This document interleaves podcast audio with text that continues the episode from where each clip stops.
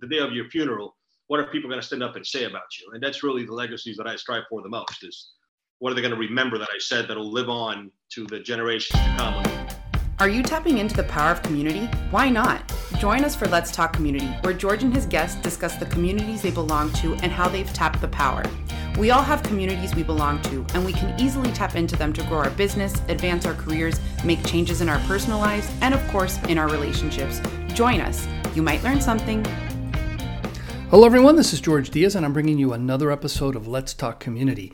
This is a continuation of the previous episode where a good friend of mine, Raul Lois, and I were talking about our role in the sandwich generation. Uh, the family is a community, and it's made up of, in our case, four generations. Sometimes you get a fifth generation in there. And we're on the high end, um, squeezed between parents that are needing more of our care and our children who are starting to create their families and caring for theirs. Um, join us as we start talking about legacy and the legacy that uh, we would like to leave to the future generations. So yeah, it's funny. You know, when you talk about legacy, you know, I often think about you know, and I'm, I've worked for a company all my life, so I don't have any business to pass on or any you know major assets that you would think of. But to me, my legacy is what brings me the most joy is when somebody quotes me right? Talking about you know Sabiduria's comments and my dad's comments. You know, the other day, I um, actually my niece, uh, my brother-in-law's daughter, the oldest one, she is you know, 30 plus, very successful, has done extremely well, and I don't know what we were talking about, and she made you know I said something about working hard, and she said you either work for four years and have fun for 40 or you have fun for four and work for 40 talking about the college years. And it's something that my accounting teacher told me miami-dade college my freshman year. And when she said that i immediately looked at her and said oh my god you remember that? She goes oh yeah. She goes that struck me. The moment you said that it stuck in my head. And i'm like oh man like i passed on some what's the scene what, what's the phrase? Because i didn't get it. The phrase the accounting teacher said you know in class goes look you can either bust your hump for four years and have a lot of fun for the next 40, or you can have fun for the next four and really work hard for the next 40. It's your choice, right? What you want to do. You can take advantage of this or not. And then I pass it on and say, look, when you're working your tail off when you're young, you can do it now so you can have a great future, or you can have a great time now and then be working the rest of your life until you die because you didn't do it, you know, you didn't do it today, you didn't pay your dues today. So and it stuck in your head when I said that. And, yeah, and that's what figure. I always think about, you know, the day of your funeral what are people going to stand up and say about you? And that's really the legacies that I strive for the most is, you know, what are people going to say and what are they going to remember that I said that'll live on to the generations to come when they say, hey, you know, the old man used to say. Yeah. And, you know, as I get older, funerals have taken on a different meaning because when you're young, you're, you're going to live forever. That's kind of your thinking. And now, as you look at it, I mean, I don't think I'm going to kick the bucket tomorrow, but you know, when you're in your 60s, I might have 20, 30, but I'm not going to have 50 for sure. We're late uh, third quarter. Uh, but I remember uh, my, my grandfather, he passed away at 98. Go figure. And uh, he was buried by his grandkids because he outlived everybody in the generation between uh, between us. And um, you know, I think, am I going to give an impression of my grandkids? I mean, how many old folks die by themselves? And I'm not even talking about the pandemic. I'm just saying there's no one around because they didn't build that community. And, and I've, I've seen some bitter old people, and you can understand why they're bitter because if you're in your 80s and you're by yourself and your kids kind of don't really want to have anything to do with you, yeah, you know, it's like the, I went, the cradle song. Uh, yeah, yeah, I went to a funeral Oh my God! It was just a few years back, and uh, it was a guy that I knew from church, you know, and he passed heart attack, and you know, it's unfortunate. He was in his probably early 60s, young, young guy, and um, and I remember running into a fella that we both know from our church, who you know happened to be there. He knew him from something else. He's from St. Augustine, this guy, and and the church was packed. I mean, the, the church was from front to end, size, people outside. It was like packed, and then this buddy of ours, he looks at me, he goes, You know what? I told my wife, when I die, this is the kind of funeral that I want. And I said, What are you doing today to make sure that happens? Right? Because it's really up to you. The, everyone here loves this guy. And they were like so shocked that they wanted to come here. But you could have been an absolute jerk, and there would have been three people in the front pew going, like, Well, you know, I'm here because I have to be. Yeah, yeah, and it's not. I mean, you can't come up after a funeral. You know, someone passes away and make a bunch of phone calls. Oh my gosh, I have to go. Some people are going, well, you know, I kind of knew the guy, but he's kind of a jerk. And, yeah, exactly, exactly. And and you know, to that end, my father's funeral, they had he he was a he's a member of the same church for you know decades and decades, like 50, 60 years. And um, I mean, we're both we know each other also from Emmaus. It's a, a men's program here in, in our church and my bro- my dad was an Emmaus brother at that at his church, and the Emmaus brothers knew there were going to be so many people at that funeral that they took it upon themselves to put like a parking team together, because otherwise, I mean, and it, and it was I mean there must there were thousands oh, of people there. It was scary how crowded it was. And you know, I was thinking back in my mind, man, my dad had an impact. And he was such a quiet guy that you would never know. But there were people that knew him from all these, oh no, because he did this. And there were some nuns that he would deliver food because he was in the food distribution. When he had extra food, he'd give it to this, these nuns who fed the homeless and stuff. And there were people coming out of the woodworks from all places. And I'm going, gosh, am I going to be remembered like that? It's funny. I actually, you say that, and I, I had a, read a little motivational thing that I get every morning, spiritual. And it talked about a guy who has, he was talking about a guy in the Bible whose kids were called to great missions. And he was a fisherman and he's asking God, why I want to go on missions. I want to do big things. I want to change the world. And God's response was, look, I need you to fish. I need you to do the little things and do them with love, right? And in doing that, you will be part of this greater kingdom. And and you know what you said about your dad, and I knew your dad, great man, but you're right, very quiet, right? He always kind of came in, he had a great smile on his face, and you know he kind of lit up the room with that presence of his without being the overly talky, chatty kind of yeah, guy. Yeah, he was he was never the life of a party. Right, but in but in but in his small sense, he made a big reach to others, and and and that's kind of I think what we have to you know what I try to look at and, and doing you know the little things and doing them well and doing them with love you know that everyone you touch in some way feels that they were touched by you you know and in, in that sense it doesn't have to be you know you know bombs and explosions and, and yeah, all yeah. this stuff you know so yeah how, how do you uh, how do you give a i mean because you know again i'm 58 you know I've, I've been through a few things and there are times when i run into people and it's kind of like this guy i don't think knows this one thing that i know that might help them out. And, and you know, again, I, I head up one of the ministries at church, and there are guys that you run into that you can see come from a family that was a train wreck. Right. And you know, they're they're starting to learn things now that will have huge implications towards this funeral that we're all preparing for someday, right?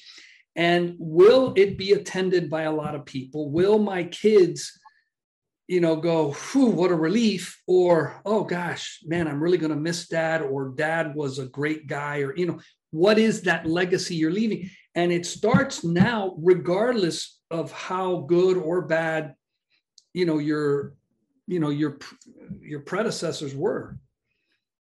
Yeah, yeah, and you can't make it up all one day. You know, you got to just do the, the little things daily. You know, it's the only way to do it. Because if you try to go back and you know, all of a sudden start fixing everything that went wrong for the last 30, 40 years so that you yeah. can have, you know, a goal that in the next five years, everything is fine. That's not the way things work. Right. And, and people are a little suspicious of that uh, as well. So yeah. it's just a matter of, yeah, you're right. And, and, you know, how do you go about telling people that, you know, you've got something that could benefit them? I don't think you do. I just think you kind of organically, you know, stay close to folks and just give them support and encouragement and sympathy and, and hope that, you know, in time, they will sense that, you know, whatever it is that you have that they don't, or whatever it is that you may know. And, and maybe they're going to teach you something. You never know that. You know oh, I mean? for sure. We're all in. I, I'd like to say that someday I'm going to be up there in heaven and someone's going to approach me and said, you helped me out. And I'm going, who are you? Five people in heaven, right? And, and, and you have no idea who these people are because hopefully I I did enough where a lot of people it's like I heard you speak or you were the father of one of my best friends who I really hadn't seen that often. And it was like really? Yeah. and and, and uh, hopefully I don't have a bunch of people going oh you were that jerk that did this this and this. You know, unfortunately but yeah and it could be people you don't even realize that maybe you know, let you in, you know, when you're having a bad day and, and you're in traffic, you're trying to get in, you're in a rush, and somebody slow down, let you in, and kind of change your mood for that moment. It can be such a small thing, you know. It's not, you know, it doesn't have to be the guy that you know loaned you a hundred thousand dollars when you needed a, you know, to to start a business or whatever the case may be. That's so big that it's obvious. It's really the non-obvious. It's those little touches along uh, in life, and that's what I've, you know, I've, I've kind of grown to look for those opportunities. You know, opportunities to just do the little things and yeah. frankly, I don't know if I'm helping somebody else. It makes me feel good, you know. So it's uh, I kind of start with that, and you know, hopefully, you know, you can pass that along to somebody else, and more importantly, you know, the little ones start seeing you. You know, especially the little grandkids. You know, they see you.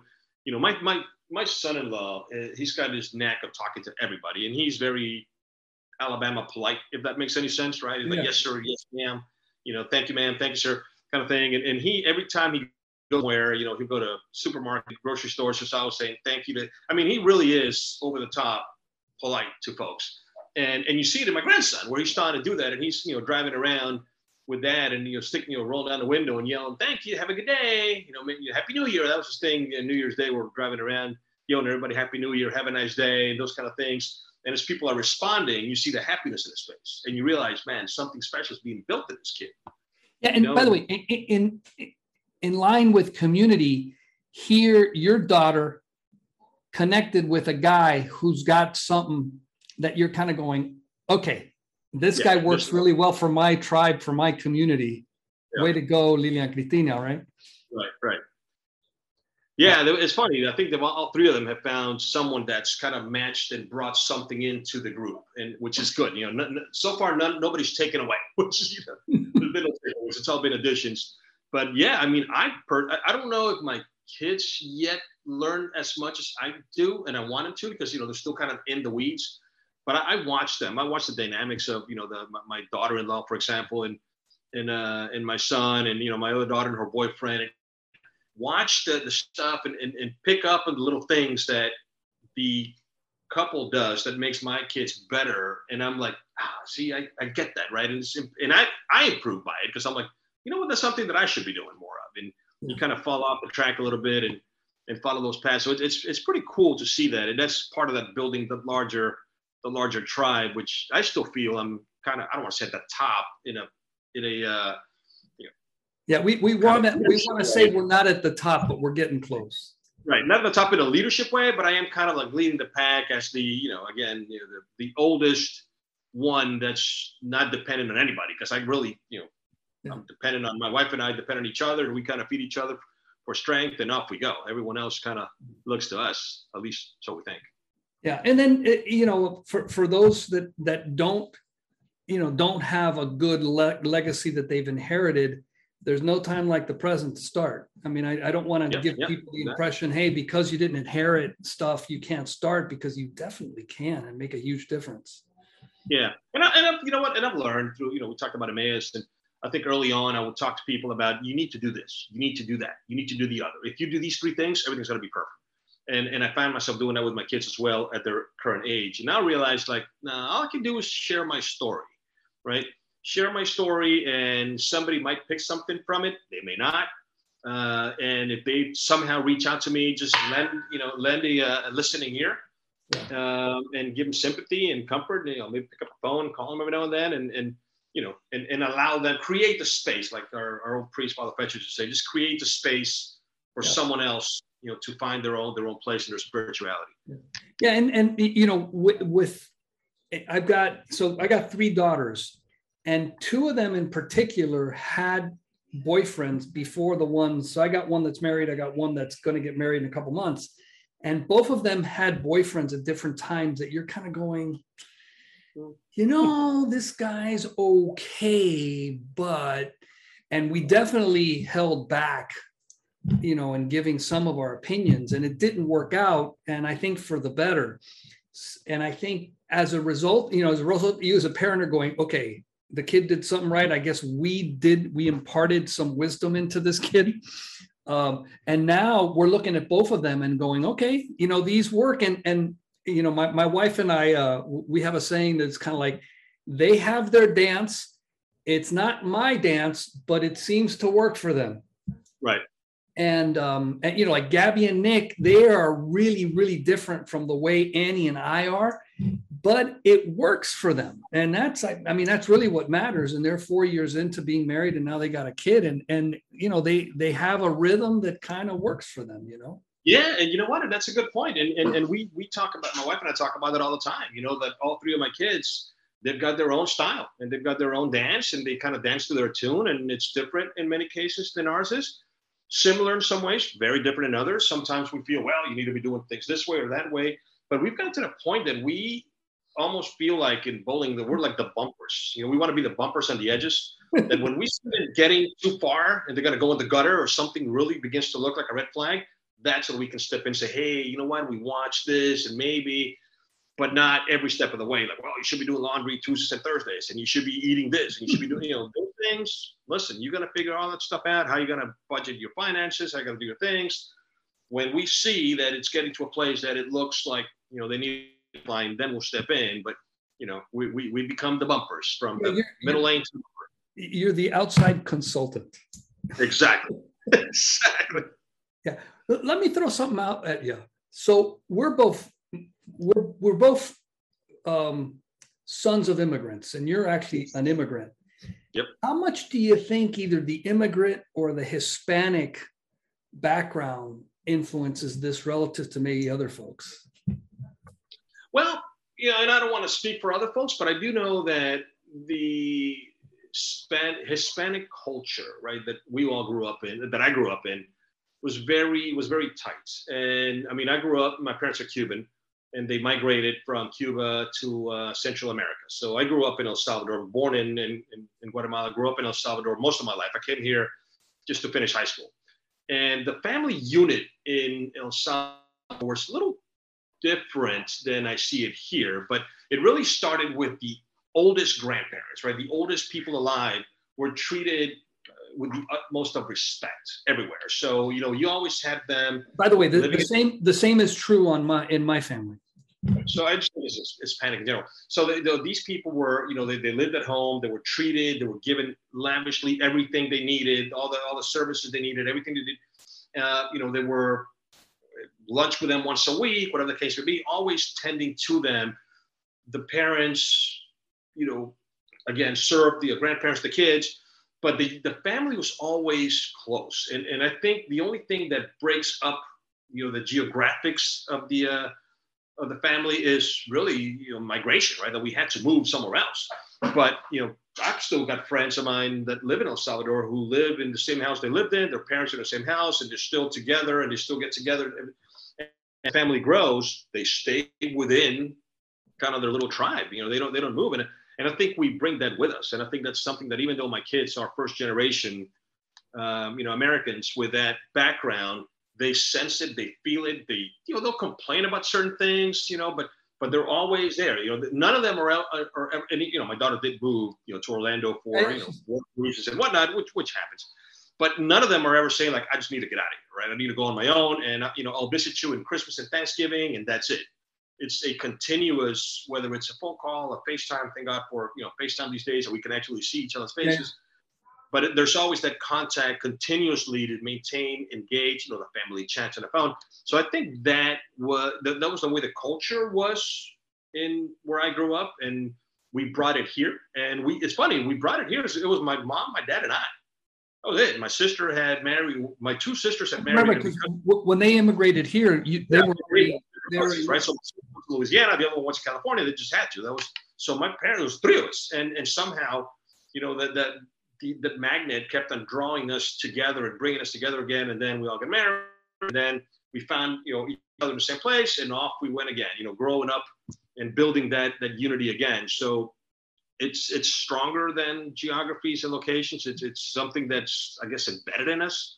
And um, yeah, I don't know that the just the way it was, you know, just the way it was growing up. And, you know, you know, that, most- that, that magnet thing that you said, cause I see, I, I'm the oldest in my family and the oldest of the 26 grandkids that I mentioned. And I went away to school for grad school. So I was up in Indiana and um, I settled in Boca Raton, which I mean, it's only a 50 mile drive from Miami, but especially back in the 80s, that meant really far because you couldn't make phone calls without it costing you a good amount of money.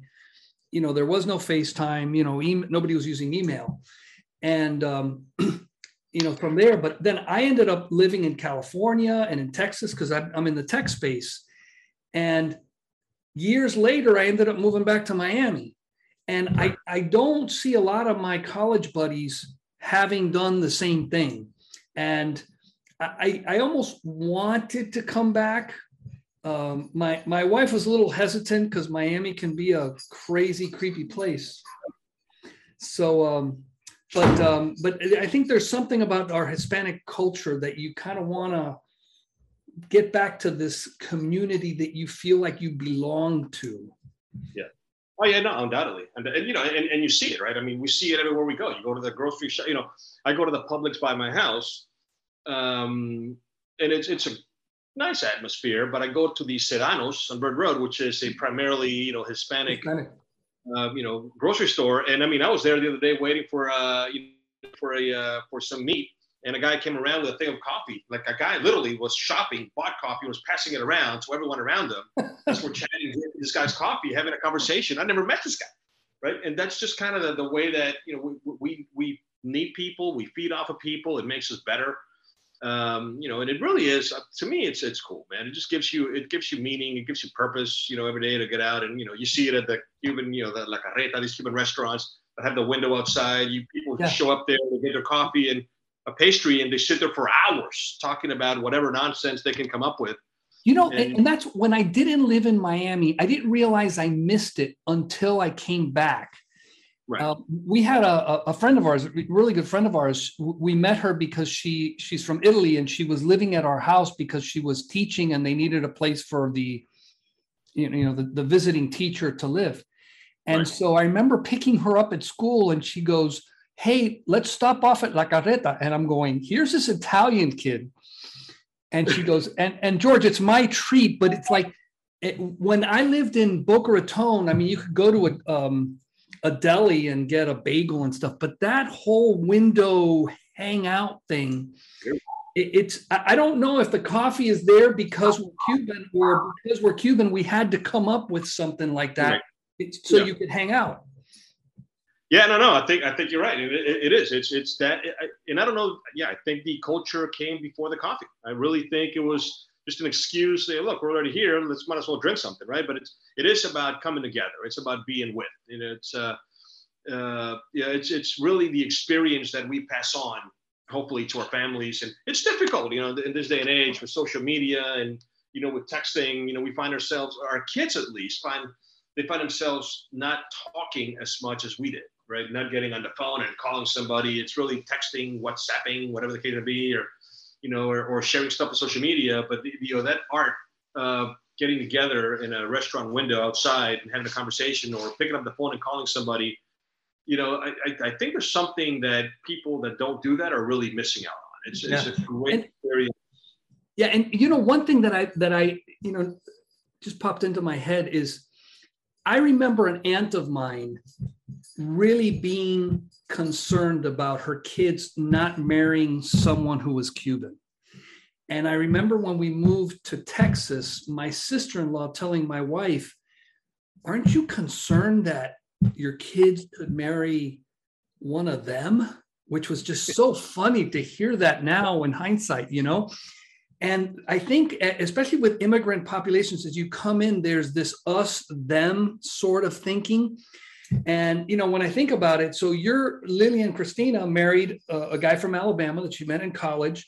My daughter married a guy that she, you know, met during college, and he's Trinidadian American. He's a mixed breed. And then imagine she used, I mean, she was born Gabriela Diaz, and now she's Gabriela Neville. Um, and so, you know, she's bringing these other because he's Caribbean, so boy, he can cook some mean curry. Um, yeah. And and so now you got this melting pot, and we were more than happy that she didn't marry or did marry, you know, who she did. Right. But you know, you, you also bring in a, a lot of the good things that the U.S. has to offer, and and talk about a melting pot of different cultures. You know. Yeah, and, and I've seen that, right? My, my son married a girl that's very much like him right? So she is from Miami, Cuban descent. Uh, you know, went to school here, so they have a similar background. Uh, there's still differences in their personalities, so they complement each other. You know, but you know, Lillian definitely married somebody that was completely different to her. And you know, it's funny. I've seen the evolution. And a ginger. Sides. And a ginger. Yeah, big old redhead. So, but I've seen the evolution of him getting Cubanized and him adopting her culture tremendously well because he really is. I mean, this guy dances salsa. You know, he speaks. He throws out Spanish words. Oh, he he bought he buys me he bought me that cigar that one time. Yeah, yeah, exactly. I mean, he loves that. And then I've seen Lillian adopt the the best of his culture and a lot of things, you know, more tempered. You know, the, her character kind of like. Not that we would be very hot tempered as Hispanic. exactly. You know, so there's a lot of the good, you know, that both have brought from each other, and and I yeah, I, I think our our parents' generations did have that mentality of us versus them. You know, the American, and they always had the cliches and all the different things that they thought about. Well, you know, Americans they leave the family and they don't, you know, at 18 you go off on your own. All these things that preconceived notions that are know mostly not real, but that's the way they felt. So like you cannot have that, right? And uh, and I get the language barrier for like my in-laws struggling to speak to my son-in-law because obviously their English is not nearly their first language. So it's kind of a struggle. But aside of that, you know, I could not have asked for better. Uh, well, three of them. You know, even you know, even uh, Mariana's boyfriend. You know, he is you know Latin, but he comes from a Puerto Rican Colombian background. Yeah. So that's a little different in culture than you know the Central American, Cuban, and you know again, they all bring good things to the table. I think if we're smart, you know, we learn to pick up the best in all these people and, and use it to fuel, you know, the overall tribe, as you said, and, and make it grow and make it get better. Yeah, and it ends up that my little Francesca has uh, light eyes, which could have been because of me, but uh, very likely from the father side of the family. Yeah, exactly, exactly. So. Oh well, hey, um, Raul, I've really enjoyed this. Thank you for uh, this conversation. Absolutely. Should have brought some coffee, would have made it all better. Yeah, coffee and in person would have been a step up from this. But uh, hey, great. Thank you for joining me and thank you for helping us talk some more about community. Absolutely. Thank you. You've been listening to the Let's Talk Community podcast with George Diaz. To subscribe to this program or find other marketing resources for your business, visit us at www.celebratingrelationships.com. That's www.celebratingrelationships.com. Thanks for listening.